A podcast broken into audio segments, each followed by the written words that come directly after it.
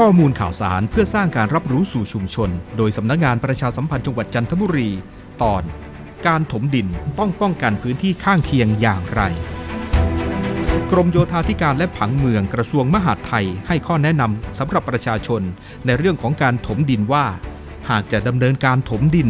โดยมีความสูงของเนิน เกินกว่าระดับที่ดินที่อยู่ข้างเคียง จะต้องจัดให้มีการระบายน้ำอย่างเพียงพอ ที่จะไม่ก่อให้เกิดความเดือดร้อนแก่เจ้าของที่ดินที่อยู่ข้างเคียงหรือบุคคลอื่น ตามมาตรา 26 แห่งพระราชบัญญัติการขุดดินและถมดิน พศ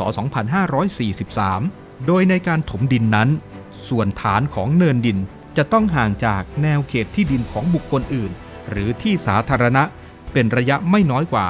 ความสูงของเนินดินที่จะถม เว้นแต่ จะได้มีการป้องกันการพังทลายของดิน หรือสิ่งปลูกสร้าง